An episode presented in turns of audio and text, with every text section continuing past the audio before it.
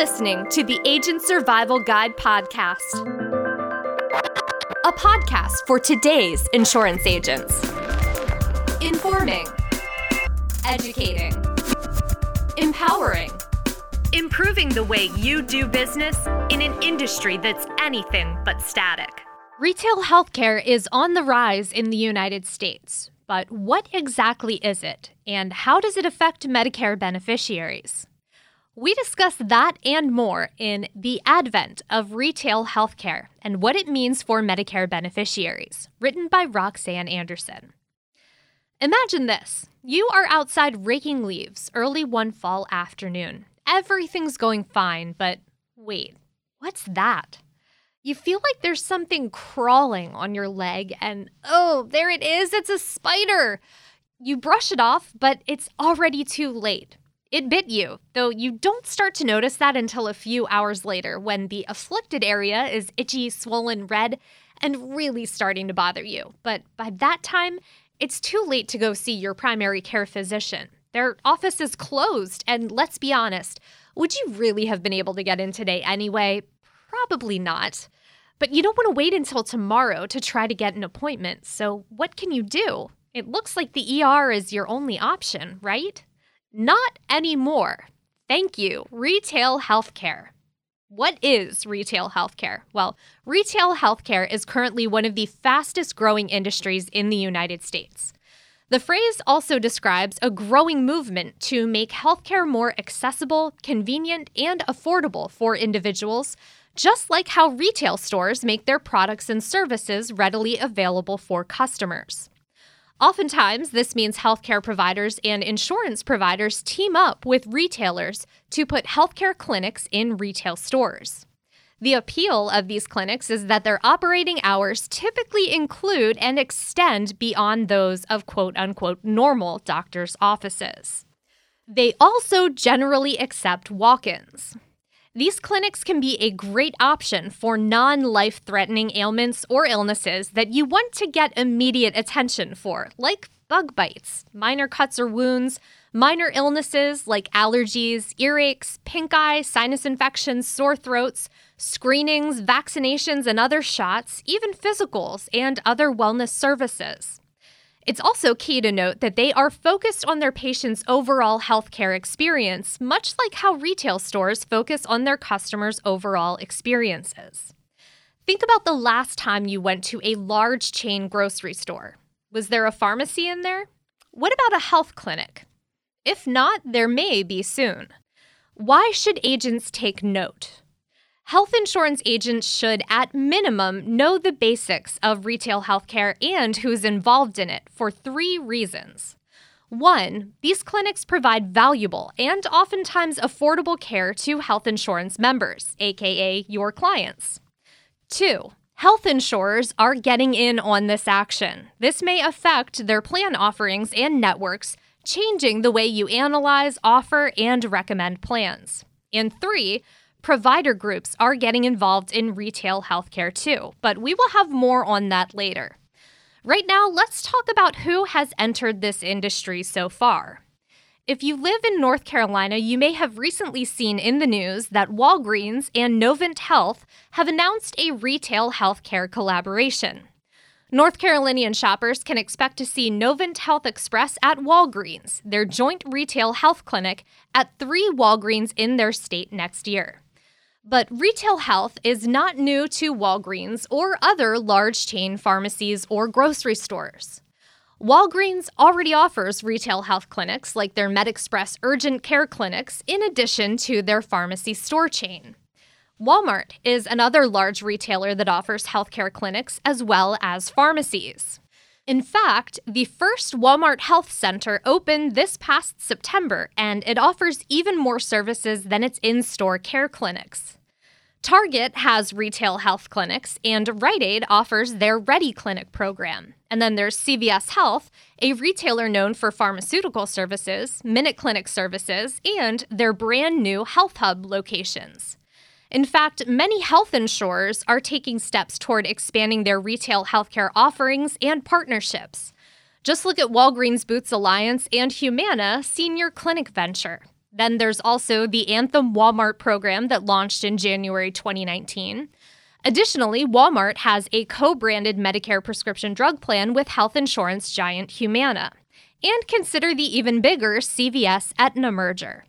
Insurers have been moving to bring pharmacy benefit managers in house, like with the Aetna CVS deal, but their attempt to gain more control over pricing and further integrate members' care has not stopped there. They too have realized that by teaming up with retail stores, they can make healthcare more accessible, affordable, and convenient for their members. It's also worth mentioning that provider groups are taking notes and participating in the retail healthcare movement in their own way. Take, for example, Oak Street Health, a network of health centers focused on providing care to seniors in Pennsylvania, Indiana, Michigan, and Ohio, which is partnered with Humana. Their centers, like some other provider group centers, are sometimes conveniently located in strip malls, a retail atmosphere. And analysts speculate that e commerce giant Amazon may even soon get in on the action.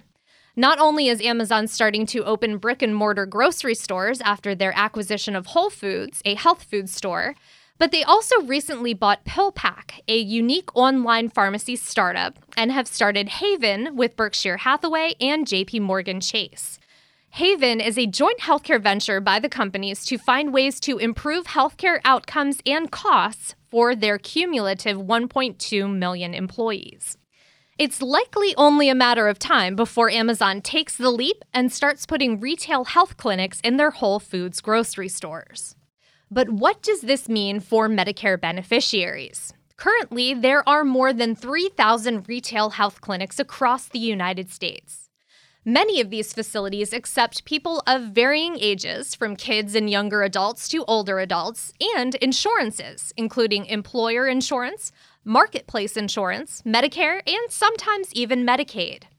In short, retail health clinics provide another way for Medicare beneficiaries to get some of the non life threatening care they may need. If they're faced with a certain dilemma, like a spider bite, a burn from boiling pasta water, or a sore strep infected throat, they don't have to go to the ER if they need care outside of their primary care physician's office hours. They can save time and potentially save money by visiting a local health clinic. With Medicare, beneficiaries are entitled to an annual wellness visit, and some retail health clinics allow members to get that visit at their facility for free. Additionally, many retail healthcare clinics can help Medicare members get their annual flu shot or even help them monitor their chronic conditions like diabetes and high cholesterol via screenings. Partnerships with healthcare clinics could be seen as another way for certain Medicare plans to provide more value based care to their members on multiple levels. In some cases, going to a retail health clinic may be more convenient and affordable for Medicare members, which is kind of the point, right? Some Medicare plans even have transportation to these types of facilities embedded in their benefits, which is great for beneficiaries who have trouble traveling away from home. If a member lives in a remote area, there may be a retail health clinic that's closer to them than their nearest standalone doctor's office or hospital. Of course, these members may also have access to telehealth too, but sometimes they may actually need to travel to an in person facility for medical assistance. And don't think retail healthcare isn't infiltrating telehealth. Consider Best Buy's 2018 acquisition of Great Call. Google's parent company has also entered the healthcare space with Alphabet investing 375 million in Oscar Health back in August of 2018. Alphabet plans to use data to revolutionize the health industry. Now, it's very important to note we do not think that these new healthcare clinics should take the place of doctors' offices and hospitals. While some retail healthcare facilities have primary care physicians on staff and actually serve as a doctor's office, others may just have rotating nurses and physician's assistants. Regular visits to a primary care physician can be important to managing chronic conditions and a patient's overall health. Good preventive care can lower health risks and future healthcare costs.